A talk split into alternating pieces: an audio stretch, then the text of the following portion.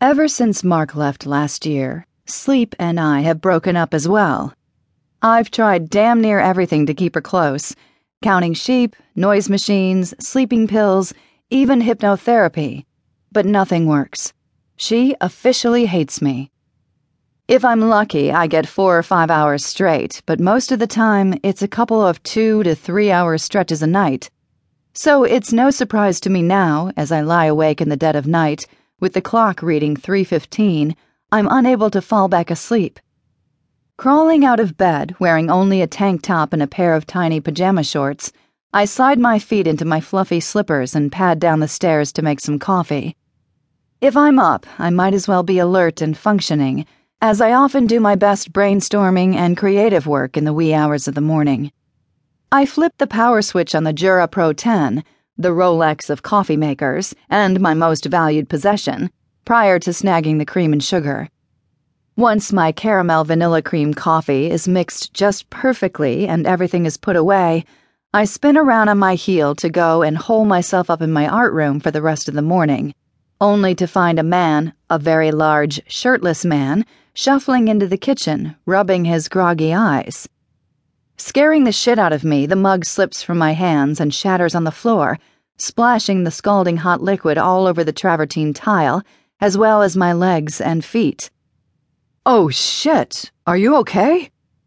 As soon as I hear the deep voice, I immediately realize the stranger is Grayson, Adam's longtime best friend.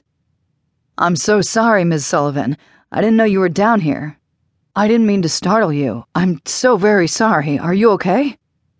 Rushing around the kitchen island and over to me as he apologizes repeatedly, he squats down next to where I'm picking up the broken pieces of ceramic and begins to help. It's okay, Gray. I know you didn't mean to, sweetie. I just didn't realize anyone else was home. I assure him, lifting my focus from the floor up to smile at him. Familiar chocolate brown eyes of concern meet mine and then drop down to my legs. Look, he motions his hand toward my feet. It's all over you. Sit down so I can help clean you up. I said I'm fine. I'll go wash myself off after I get the mess on the floor. Ms. Sullivan, you most likely have burns on your legs and probably cuts too. Please, let me take a look. The floor can wait. He urges, tapping on my knee. I'm not really quite sure why. Perhaps it's the early morning hour or the lack of caffeine in my bloodstream, but I sit down, the floor cool on the back of my legs, and extend my legs out in front of me, even as I say, I really think I'm fine. It doesn't hurt that bad.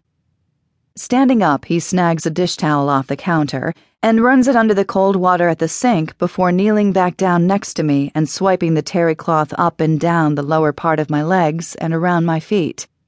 As he double checks it's all been cleaned off of my exposed skin, I find myself studying him noticing how different he looks since the last time I saw him. Maybe it's just that his currently disheveled, thick black hair has grown out considerably since he's been in Spain. No, that can't be it. Maybe it's his chiseled jawline, which is covered in a couple days' worth of dark stubble. As my gaze drops lower to his bare chest, I can't help but notice he has broader shoulders than I remembered. And holy hell, look at those abs. I thought those only existed courtesy of Photoshop and airbrushes. Barcelona must have some great gyms, and apparently Gray spent his fair share of time in them. But even that's not it. I can't quite put my finger on it, but he just looks so much older. Even though he was a year ahead of Adam in school, I never really thought of Gray as being older. He stayed home to go to UGA so even while Adam was in his senior year at Clark Central High School, Gray was still around quite a bit. Sure, I was aware Gray was a good looking kid. He and Adam have both always been handsome and popular, and there has never been a shortage of giggling girls hanging around them.